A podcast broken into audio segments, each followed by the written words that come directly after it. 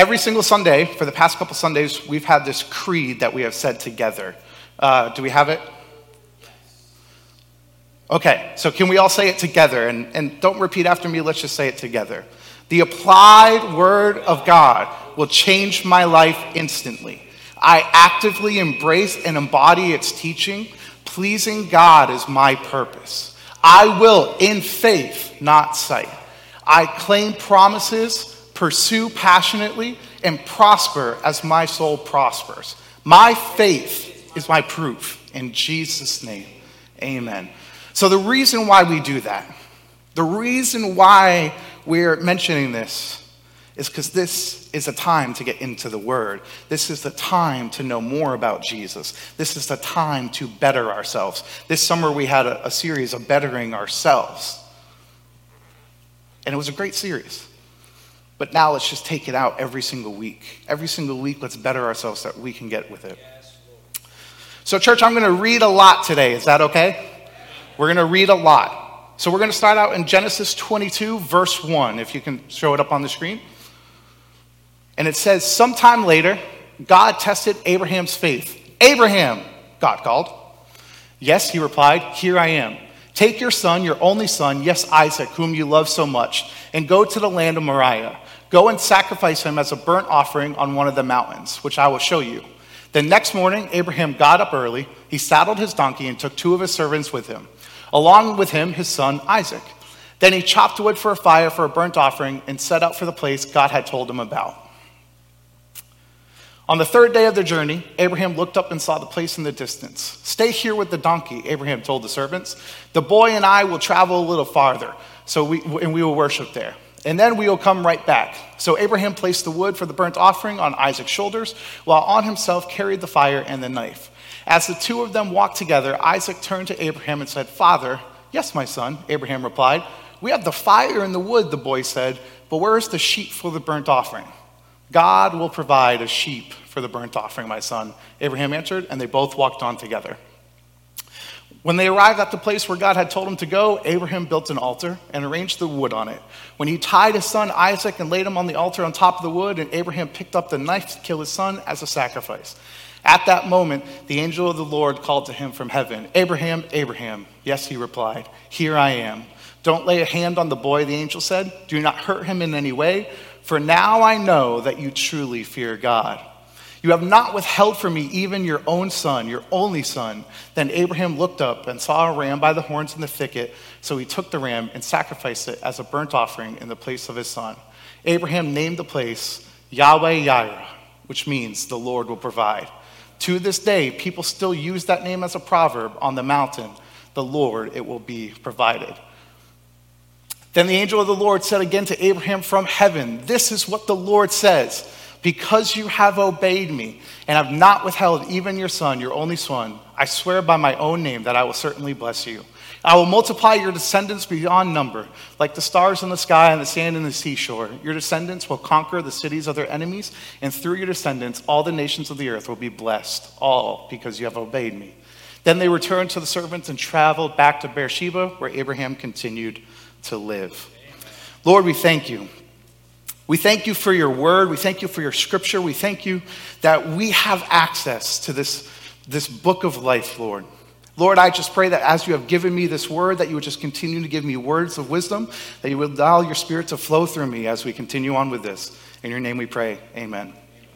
I hope some of y'all are taking notes because I'm going to get started right away. So I'm going to give you probably three seconds. Okay. My point number one here, and I really want to hammer this home because I think it's, it's something that you need to hear right away for this rest of this message. You have to encounter the Lord if you want to hear his voice louder. So, Pastor has been preaching about this dysfunctional family, this broken family, this entire time. And as we look before, it said, The Lord said in a vision, the Lord said, the Lord said, the Lord said. But yet in this passage, it says, God said. And then Abraham replied immediately. Church, let me tell you, when you have that encounter, he had that encounter with him at the tents. He opened up his place to Jesus, to the Lord, not knowing who it was, and then it dawned on him who it actually was. He had the encounter with the Lord, and because of that, God called out to him more clearly. I don't think you're getting that. When you have an encounter with the Lord, you will hear God's voice louder. But you have to have the encounter. And an encounter doesn't mean 20 years ago. An encounter means weekly, daily. If you are just encountering church, uh, Jesus in this church, that's great. But there is more to it. You have to be encountering him daily. You have to be going after him daily. Because when you go after him daily, when you encounter him more, when the Lord speaks, you know clearly that it is him and not something else. You know clearly. And then you can say, Here I am. That's the first verse in this passage. The first verse. The encounter happened, and then Abraham said, Here I am. Because he had that encounter before. If you haven't heard those messages, please go back on our YouTube, go watch them. They are great. But because he had that encounter at the tents, because he had that place of where he met Jesus face to face, when Jesus called upon him, he answered. Come on, church. Like that, like I want that to get across. Like if you if you don't get anything else from this sermon, get this that in order to know Jesus, you have to have encounters with him.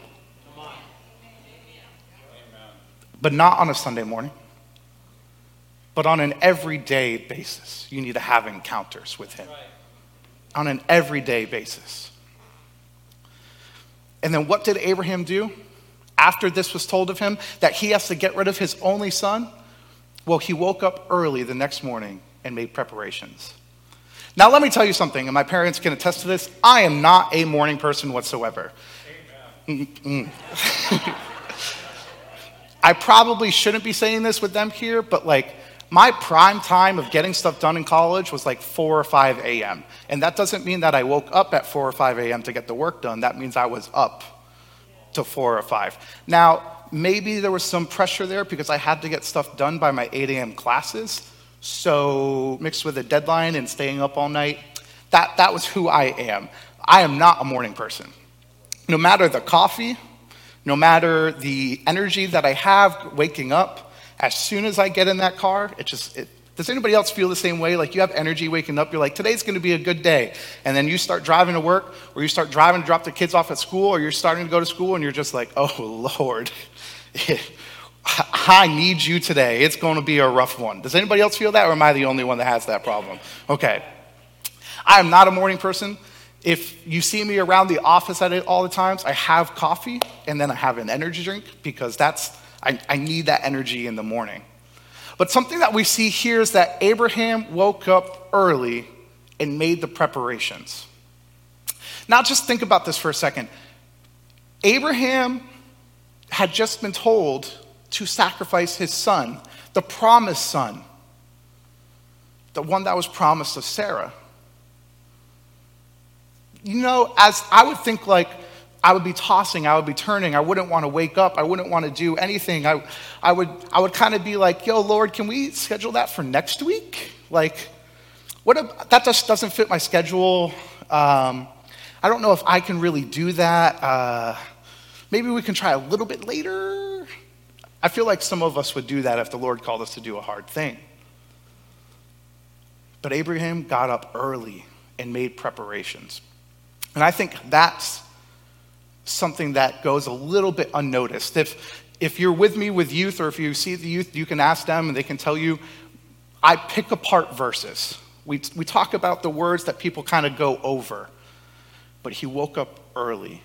He made preparations for probably the hardest thing he ever had to do in his life. But it wasn't a night of excitement. There was probably emotion attached to it. And I also tell the students, like, when you read the Bible, Read the emotions that are with it. So think about this. You are a parent. You had just been told that your son, your favorite, and let's be real, there are favorites in every family, I'm not going to say if I am the one or not. My siblings will tell you that I am, but uh, everybody has a favorite.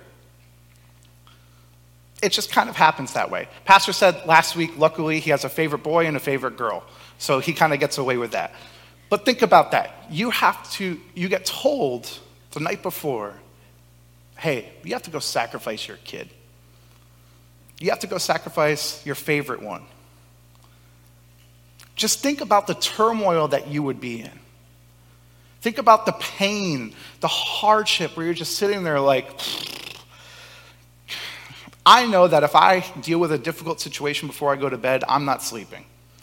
I'm, I'm just sitting there, I'm thinking about it, I'm overthinking about it, I'm analyzing from every direction. That is me. And I know there are some people in here as well, because if you have a hard decision, if you can go right to bed, please give me your superpower. I would love to have your superpower. That is considered a superpower, and I would love to have it. I can fall asleep anywhere at any time, except if I am dealing with a hard thing. So if you can, if you get like a hard news or something, and you're just like, yeah, I'm to go to bed, please Give me your superpower. I would love to have that. But he woke up early, the emotion with it. So he had this pain, this turmoil throughout the entire night, but yet he woke up early. He made the preparations.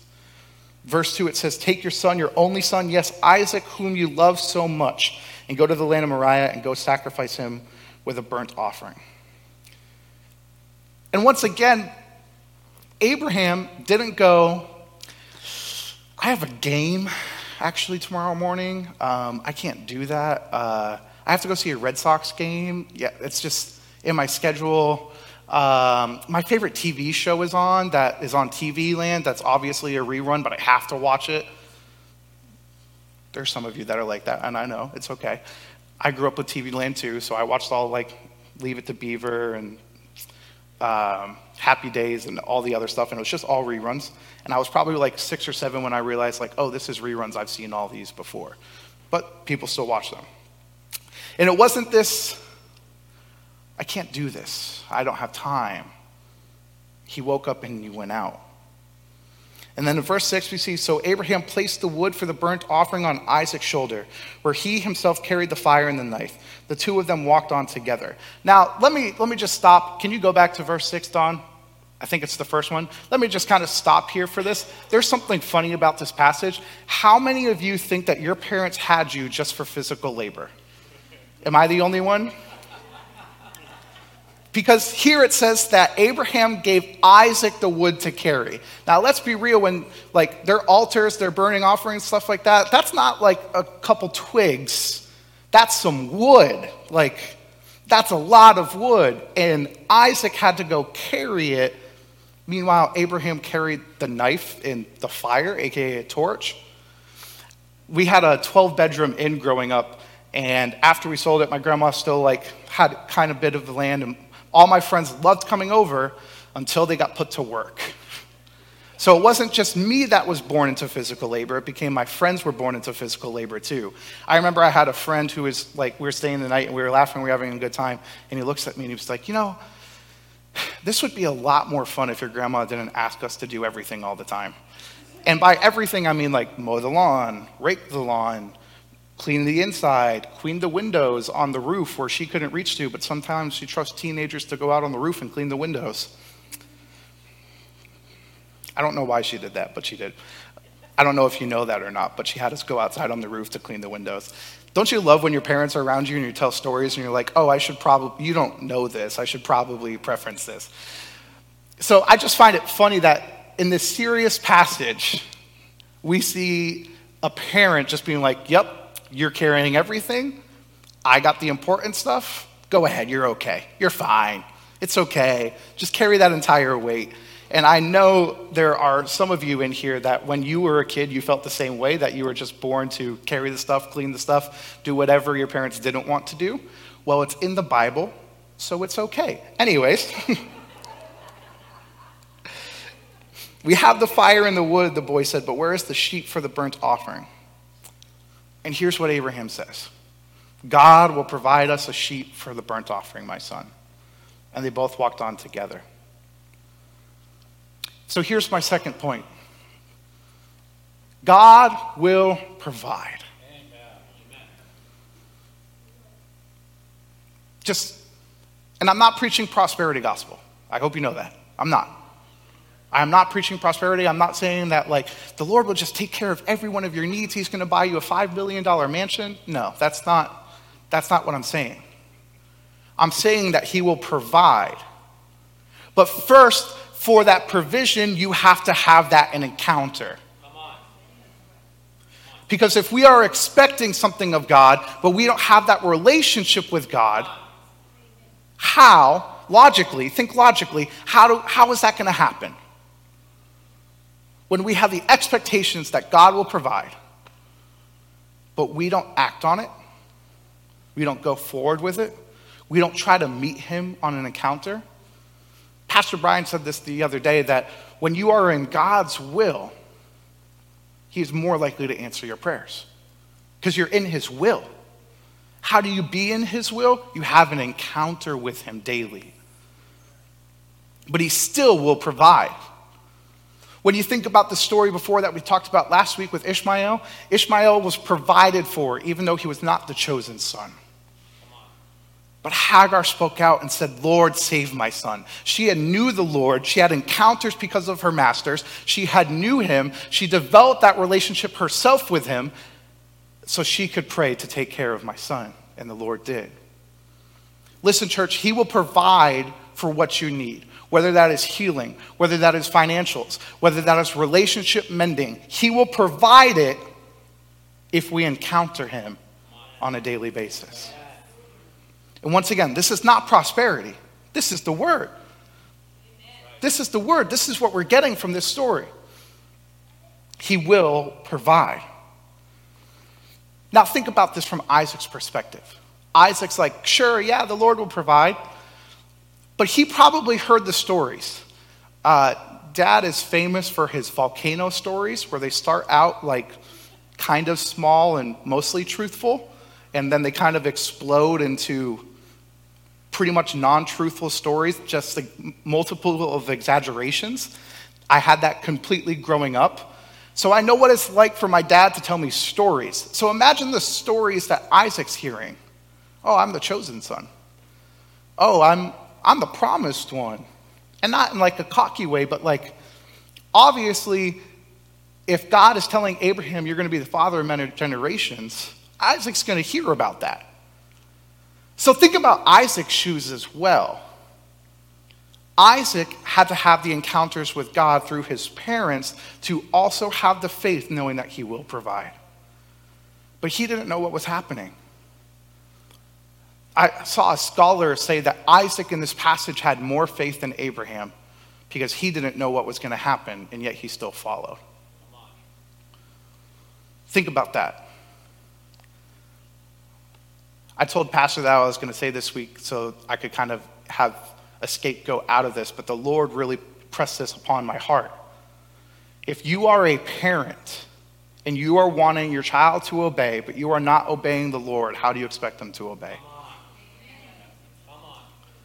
If you do not have a child, but if you have a niece or a nephew, or if you're a younger person, there's always somebody looking up to you. How do you expect them to obey if you are not encountering God, if you are not obeying God, if you are not having the faith? How do you expect them to do it if you're not going to do it? And just like here, he is walking with Abraham. He is having faith, knowing that God will provide. But he's listening, he's obeying. And it's something that had to be passed down before. So we see then in verse 9, when they arrived at the place where God had told him to go, Abraham built an altar and arranged the wood on it. Then he tied his son Isaac on the altar on top of the wood. Then Abraham picked up the knife to kill his son as a sacrifice. At that moment, the angel of the Lord called him from heaven and said, Abraham, Abraham. He replied, Yes, here I am. Do not lay a hand on the boy, the angel said. Do not hurt him in any way. For now I know that you truly fear God. You have not withheld from me even your own son, your only son. Then Abraham looked up and saw a ram caught by its horns in a thicket. So he took the ram and sacrificed it as a burnt offering in his place. Abraham named the place Yahweh Yireh, which means the Lord will provide. So, because Abraham had his encounter, because he had his faith, and I told the students this past week faith is 50% of the battle and 50% is a losing grade, it's a failing grade. When we have more faith, that grade starts to come up. But believing in God is only 50% part of it. And let's be real if any of your kids walked home with a 50%, you'd be upset with them. One of them is shaking their heads no, but I definitely know for a fact that their parents would be upset if he came back with a 50%. Sorry, I just added you out. You're the only person here. But so, it's 50% of the battle. And if we held our kids to a high standard in school saying that you can't fail, why are we trying to fail with our walk with the Lord? If we are just doing 50%, if we are just believing, but we're not st- taking steps of faith, if we're not walking on the daily encounters, we are having a failing grade with our relationship with Jesus. Now, if you do not know Jesus, 50%, that's a great starting point. But if we are already part of his body, if we are already part of his kingdom, and yet we only believe, but we're not following out on the actions of this word, we are having a failing grade. But you see, Abraham here knew that something was going to happen. Actually, in Hebrews, it says that he thought God would bring him back from the dead, which is just, when we think about it, we're like, oh yeah, Jesus did that. That's okay. But nowhere in the Bible was that talked about before. Nowhere before was it talked about that, G- that somebody would be risen from the dead. And yet, Abraham had the faith that God was going to do something that had never been happened before. Think about that for a second.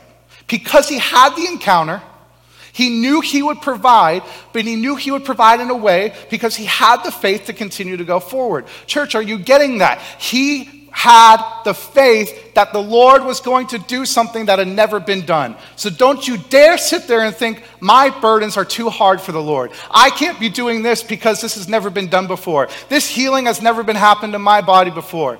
It can be done. The impossible is no longer the impossible with God. But once again, it goes back to the encounter. The encounter meets the provision. And then the faith acts upon your provision. But can we just imagine for a second?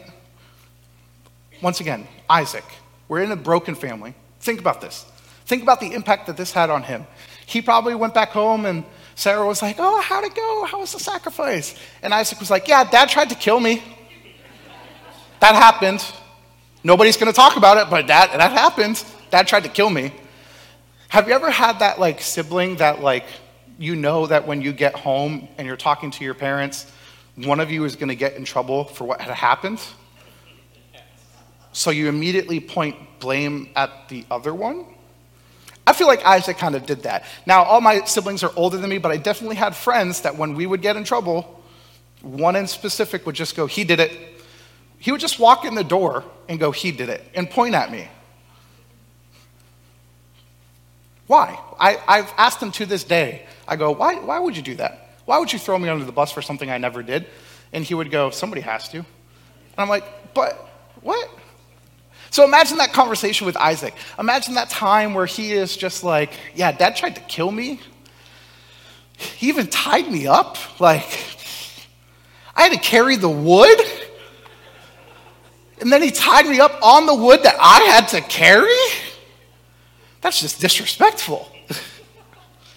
imagine that conversation. If we're talking about a broken home, imagine about the concept, like the trauma that he may have had if God did not provide the ram now, something to note on that mountain and in that area, they're kind of like those little briar bushes. They call them thickets. Do you know what I'm talking about? The ones that like get stuck to your clothes and then they're on your clothes until you see them and you have to pull them off. And then they're always clumped together. There's never just one of them. Why? Why? Something when I get to heaven, I'm going to ask, why did you make briar bushes all clumped together? But you always have to like peel them off and pick them off one by one, and they're just annoying. That's the type of bush this was. So the ram got caught in it. And one thing to think as well, and scholars have debated this before, is was the ram always there and they never saw it? Or did it just have to be revealed by the angel? Was it a little bit further away and they saw it? Or did it just appear? Now, we don't know any of that. All we know is that because of Abraham's faith, the Lord provided. And not only his faith, his obedience. Church, the first time that talking about obedience or to obey in the Bible is this story. The first time. In Genesis chapter 22, we see the word obey for the first time. And it was spoken truly from the Lord, from an angel of the Lord. Now, how many of you know that even though you have daily encounters with the Lord, you still sometimes need that miraculous to come hit you square in the forehead? but he obeyed. He was about to do it. He was willing to do it because he knew that God would do something that was impossible before. Worship team, you can come back up. This brings me to my third point. Your obedience will affect your legacy. Let that sit for a second. Your obedience will affect your legacy. And I'm not talking just about you, I am talking about who comes after you as well. Because, like I said before, if you are not obeying God's voice, if you are not obeying God's word, if you are not in His word and countering it, then you are setting a, not a good example for those for you to come. You see, Abraham had that example of faith to Isaac, which is why some scholars say that Isaac had more faith he not only trusted his dad, knowing that it was going to be good, knowing that it was going to be okay, he had trusted God. How is your obedience with God affecting your legacy, not in your own life, but your family's legacy as well? Are you running away from the calling that the Lord has for you? Are you running away from the Lord because you are tired and filled with this guilt and you don't think that He can come and save you? Are you running away because you grew up in the church and you're like, it's part of my culture, but I've never really encountered Him? Why do I still go? Are you running away? Your obedience will affect your legacy, and it will also affect the ones around you. Think about this church. I am here today because my dad answered that call when he was 16. Think about that for a second. I am visible proof that obedience to the Lord will affect the legacy. And that is not saying, like, oh, Pastor Eddie, he's super egotistical, like thinking that he has a legacy. No. I am a second generation pastor because I had people that obeyed. I had people that had faith.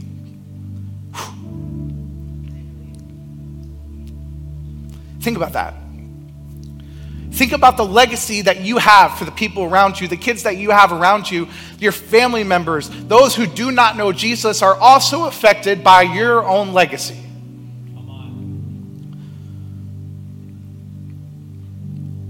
But we have to start with the encounter to have the provisions and then we have to obey.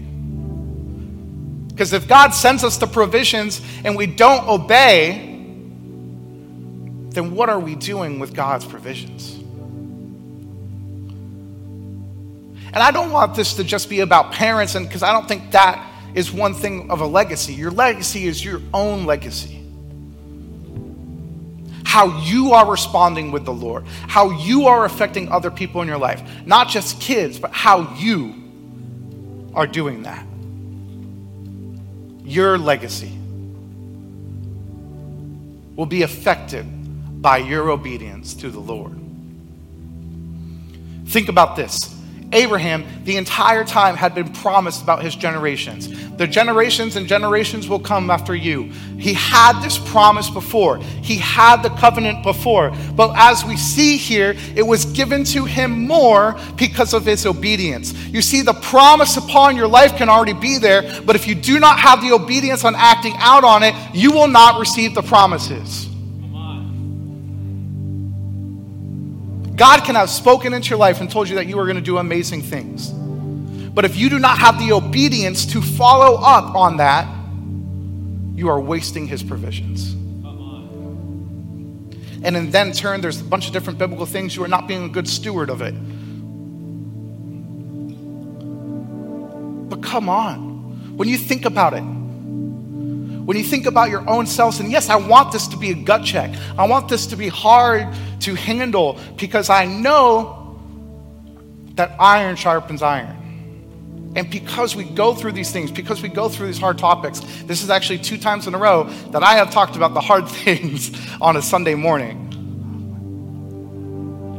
But your obedience will affect not only your legacy, but the people around you. Think about those in your job that have never heard the name of Jesus before. Dawn, am I okay to share your story? Dawn went on the mission trip to the DR, was completely changed by it, had a presentation at TJX headquarters about her mission trip and the impact that it had. Her obedience to God allowed her to touch lives around her that may have never been touched by the Lord in a corporate setting. So I know some of you work in corporate and you're like, Pastor Eddie, I can't do that. I can't say the name of Jesus. I might get written up by HR. Somebody might come talk to me. Well, let them come talk to you. How is your legacy being affected by your obedience?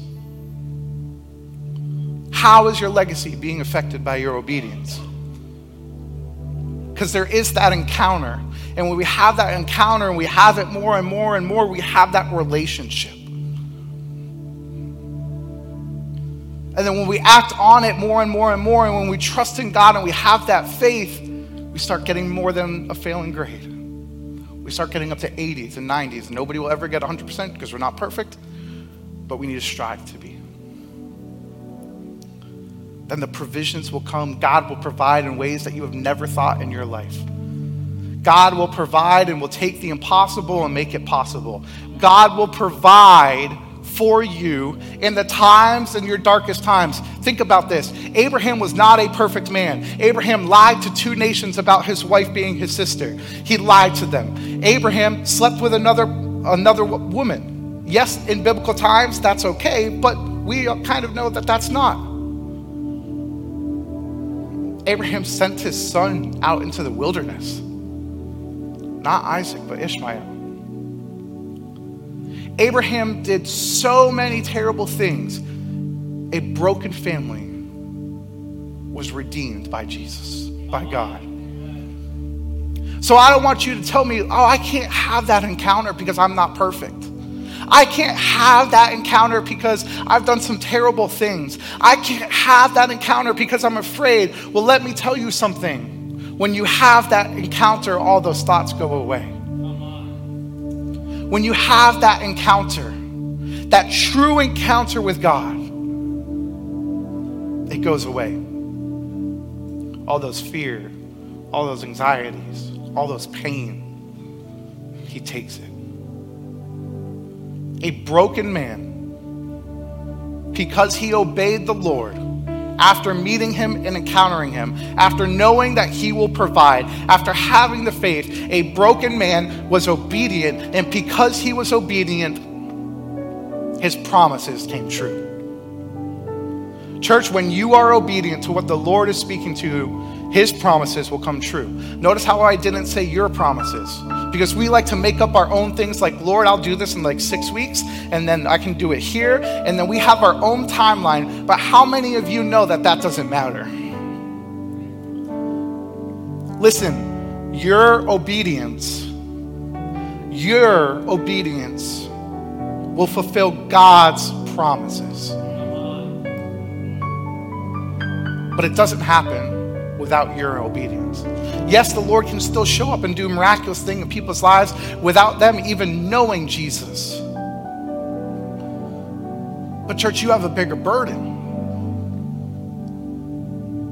You have that bigger burden to carry the fire, to carry the encounter, to carry the obedience of what God is going to do in your life so that you can show the people around you. Listen, I pray for the students every single week that they would be a light in the places where they cannot shine, that their brightness would just shine completely to a point where that people would start asking questions. So why and I heard some of you say, "Yeah, so why of you are so excited about that, but you're not excited to do it in your own life?" Our students can be the light, that's fine. But what about you? What about you being the light in your world? What about you being the light in your work? What about you being the light in your neighborhood? It starts with the encounter. So, as the worship team can, starts to play, I'm going to pray over us. And I believe that the Spirit of the Lord is here, and not because me or Pastor Brian says so, but because we constantly invite Him in every single day.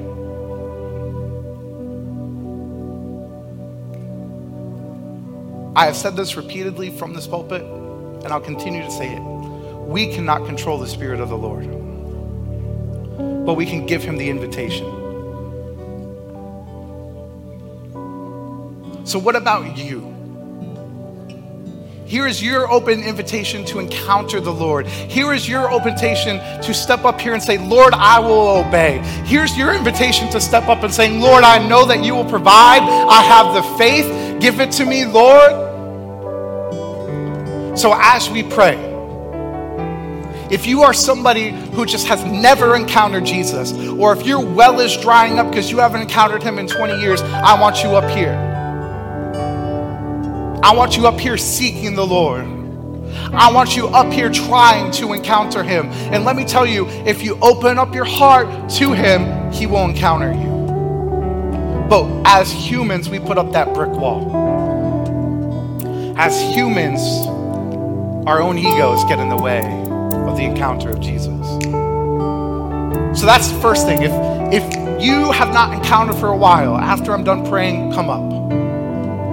The second thing is that if you need God to provide, whether that's healing, whether that's whether that's financial, whether that's marriage, whether that's relational, if you need God to provide, come up. Because then you can have the encounter, and the encounter can have the provision.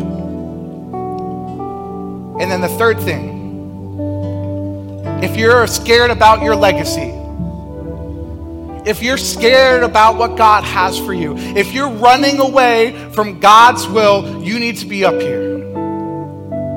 If the Lord has spoken something into your life that you have been running away from, you need to be here. And you need to be praying for obedience. So after I pray, let us all stand. Can we all stand? So I'm going to pray. As I'm praying, after I'm done praying, please let's fill these altars. Let's encounter Jesus. Let's have the obedience to take that first step. Let's have the obedience to walk out of your seat and encounter Him. Lord, we thank you. We thank you for all that you have done and all that you will do. Lord, I just pray today that we will encounter you, that your spirit would fall upon this place, that we would counter you in a way that we never have before, that we would seek out after your name, that we would seek out after your obedience, that we would seek out after you, for that you will provide for everything, Lord. Lord, I just pray I pray for that encounter with you. I pray that they would not go just for a Sunday, but that they would have that constant encounter with you on a Monday, on a Tuesday, on a Wednesday, on a Thursday, on a Friday, on a Saturday. Lord, I just pray for that encounter.